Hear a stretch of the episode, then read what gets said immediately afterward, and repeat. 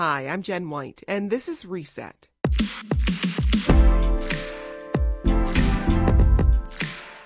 Minneapolis public schools have cut ties with the city's police department. This means the district will no longer use Minneapolis police officers for school security. The city's Board of Education came out with its decision Tuesday night.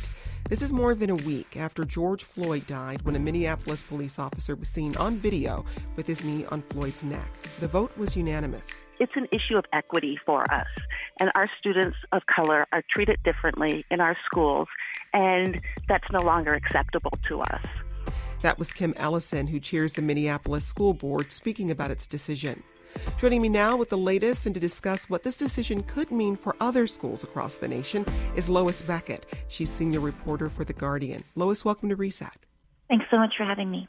So first, give us your reaction to the news that this the, the public school system there decided to separate from the police department.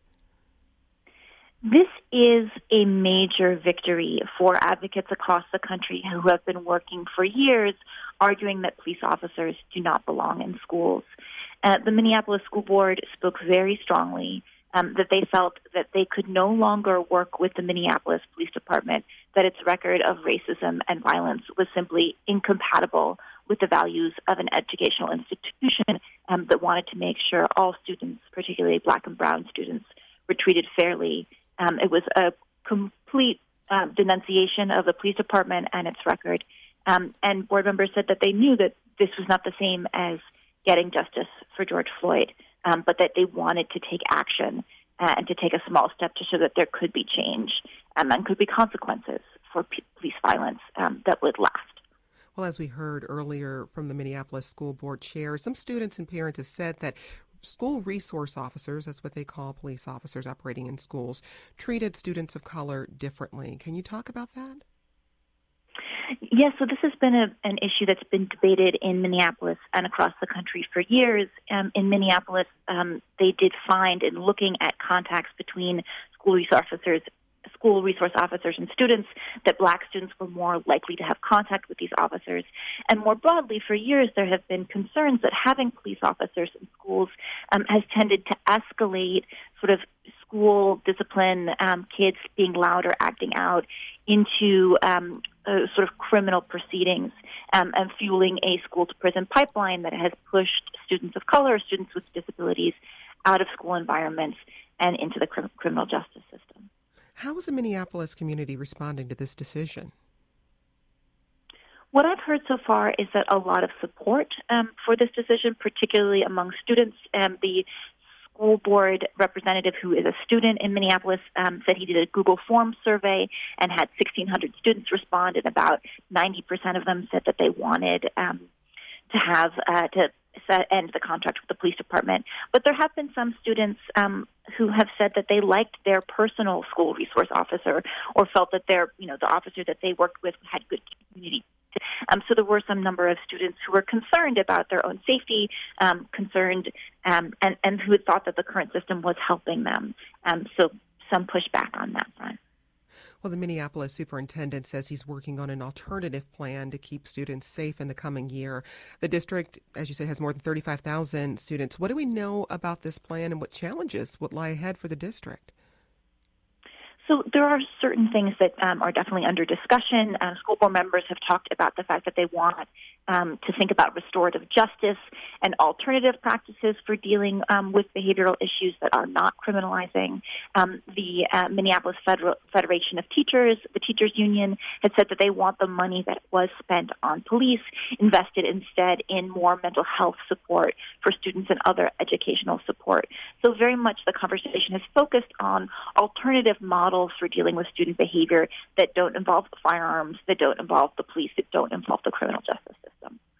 You said there's thinking around applying the money uh, that that was being paid towards the police department to other things, but how much of a financial hit is this for the Minneapolis Police Department? Um, the numbers have I've, I've seen put the contract um, at about 1.1 million dollars um, early in, when it was developed. Um, so you know certainly not uh, a definitive amount of money for the police department, but significant um, and districts across the country um, are looking at similar measures. Uh, and it's also, you know, it's not just the money, but it is about trust and it is about a large public institution saying that the city's police department is not trustworthy to work with, it cannot be trusted with children. Um, so I think that symbolism is uh, much more significant than the money. Well, as you've alluded to, this decision speaks to a bigger trend of organizing around ending contracts in schools with police departments across the country, including here in Illinois. What could this decision mean for other school boards seeking the same change? So, in talking with activists uh, in Oakland, where I live, who have been working on this issue of removing police from schools for years, they said Minneapolis was a big victory because school boards have been talking about this and students and parents have been working on this, but um, school boards are often reluctant to be the first ones to take action. Uh, and now Minneapolis has made this very bold and highly publicized statement. It may um, change the feelings of school board members who might have been on the fence about this, who didn't want to be the first ones. Um, in Denver, Colorado, a school board member has been very outspoken there um, and said that they will have an announcement there this Friday um, about changes, potential changes in the relationship between Denver public schools and their police department. Um, the ACLU has spoken out about this. Um, and uh, other students too. Um, David Hogg, one of the survivors from the Parkland school shooting in Florida, also said that he felt that um, school police didn't do anything to prevent the shooting at his school, and, and that he supported the effort to get police officers um, out of school systems nationwide. That was Lois Beckett, senior reporter for The Guardian. Lois, thanks so much for speaking with us. Thank you. Now, I want to bring another voice into the conversation to talk about the role of police officers in Chicago schools. Joining us now to discuss that and more is Yana Kunichoff, education reporter for Chalkbeat Chicago. Yana, welcome to the program. Thanks for having me. So, you've been keeping a close eye on police rules in Chicago public schools. Your thoughts on the Minneapolis School Board's decision?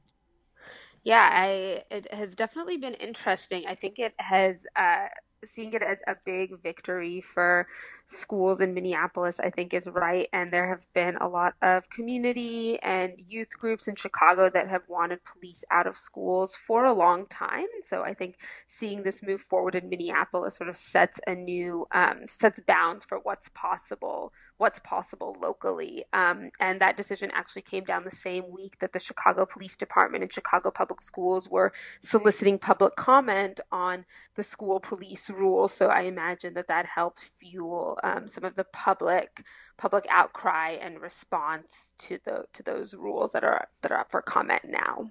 Give us a sense of what the role of police officers in CPS has looked like over the years.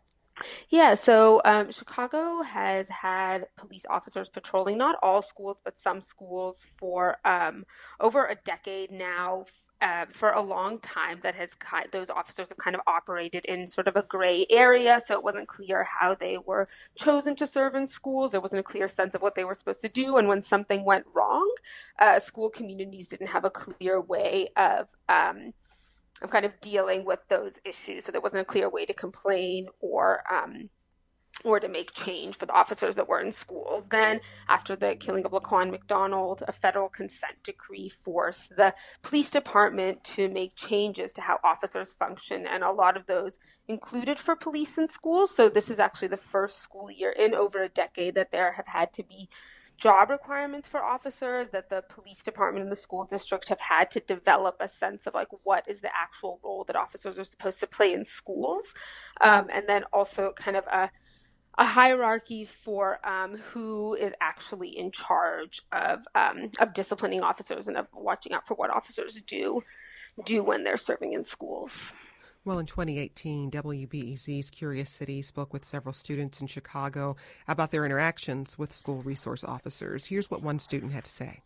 At the time, I was very mentally and emotionally traumatized, going through a lot at home, jumping from house to house and worrying about whether or not I was going to have a roof over my head at the age of 13 and 14. So um, I went to school one day and I just I couldn't focus on schoolwork, so I got permission from a teacher to go see my counselor. And as I was walking through the halls, a school resource officer was there, and he, knowing knowing that you know my rap sheet at that school, he thought I was cutting class, so he started to follow me through the halls. And once he caught up to me, he wrestled me to the ground and everything. And next thing I know, I'm being handcuffed and taken out.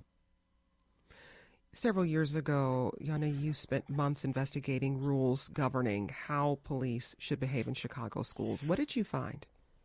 Yeah, so that that story found um, that police in Chicago schools had essentially very little oversight, either day to day oversight, that the Chicago police, or sorry, the Chicago public schools essentially kind of had a hand off, hands off approach to officers that were serving in their schools. So um, if something happened in a school, there wasn't a clear way to complain about that. And the, the story that I wrote about in particular revolved around an officer who worked at Hyde Park Academy who was involved in the fatal police shooting of a student from another school. But because there was so little information exchange between the police department and the school district, was allowed to go back to work the next week. Um, with students. So I think that that was just an example of the fact that there were officers in schools that um, made students feel unsafe and that neither the district or the police department were um, kind of doing their due diligence in keeping watch on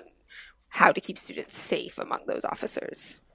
Well, last summer, school officials approved a $33 million contract with the police department. I just want you to describe a little bit about how that contract op- operates. Uh, what are the details and, and some specifics around the rules that are supposed to govern officers in schools? Yeah, so that contract, um, as I said earlier, it's kind of some of the most detailed rules for school officers that Chicago has seen in over a decade. So um, it says that what an off there's a job description for officers. It also says that officers, um, this is kind of the big thing, cannot be involved in any school discipline. So before it would kind of depend on school by school when an officer would be brought in to be involved. Um, in an incident, but now it says like only if there is um, the allegation of criminal activity can an officer be brought in. There are also rules around when officers can access um, data around students kept by the school, and also um, the role that principals can have in choosing officers or um, probably more realistically saying whether they're not comfortable with a certain officer being posted at a school. Um, and then I think the other big thing, which speaks to some of the concerns that a lot of advocates have had, like a lot of young people say that just having an officer around makes them feel criminalized. And one of the things that these rules say is that officers should be very visible um, at when school gets when school starts when school goes out they want them to be very visible and become part of the school community and i think that part of that effort is that they want to engender goodwill between the police department and students but students a lot of whom have already had um, like difficult interactions with police in their neighborhoods actually say that this makes them feel less safe. So that that's a point of tension in these new rules, and that's part of the new police contract.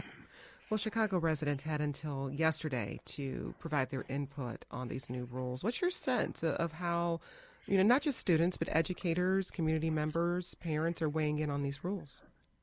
Yeah, and the overwhelming um, majority of folks that I have heard from or that I've seen go through social channels uh, are against having police in schools. So they are uh, really concerned about any interaction that police department officers have in education institutions and how that impacts students' ability to learn. And um, I will say I haven't only seen this from sort of activist groups or like politically active young people. I've had people who work at central office emailing me, uh, central office at Chicago Public Schools, and saying like, "I disagree with this." I've had principals who have said that they disagree with it. I think one of the um, one of the points of tension is that that um, if a Chicago school chooses not to have a police officer, the money that would go towards having those officers in that school is then removed from the school. So when you already have schools that are underfunded or are struggling um, struggling to feel like they have enough resources to support their students. I think some of them also feel like, okay, well, actually, maybe we do need these two people in the in the building, you know, and maybe we can't get that money can't go to a social worker or a counselor, but is there a role that these people can play? So I think there's a, there's definitely a tension that I've also seen there. Well, now that the deadline for public input is over, what happens next?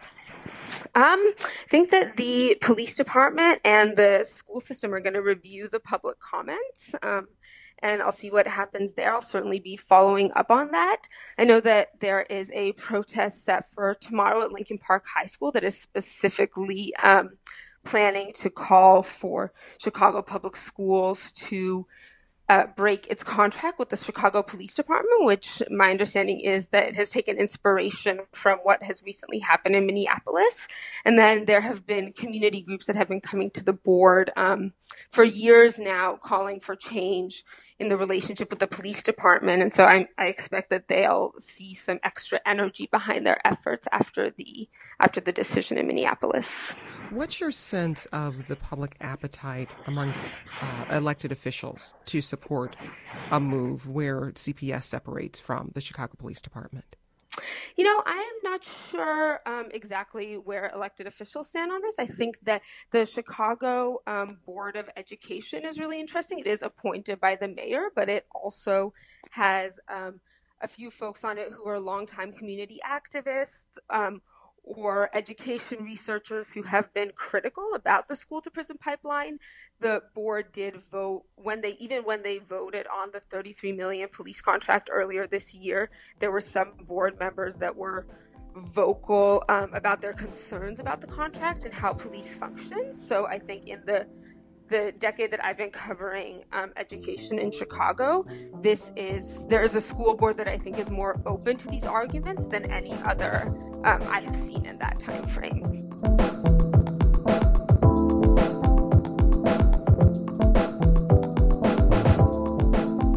That's it for today's reset. If you want to connect with us about anything you hear on the show, you can leave us a voicemail on our hotline at 888 915 9945. That's 888 915 9945. Just leave your first name and your neighborhood along with your question or comment.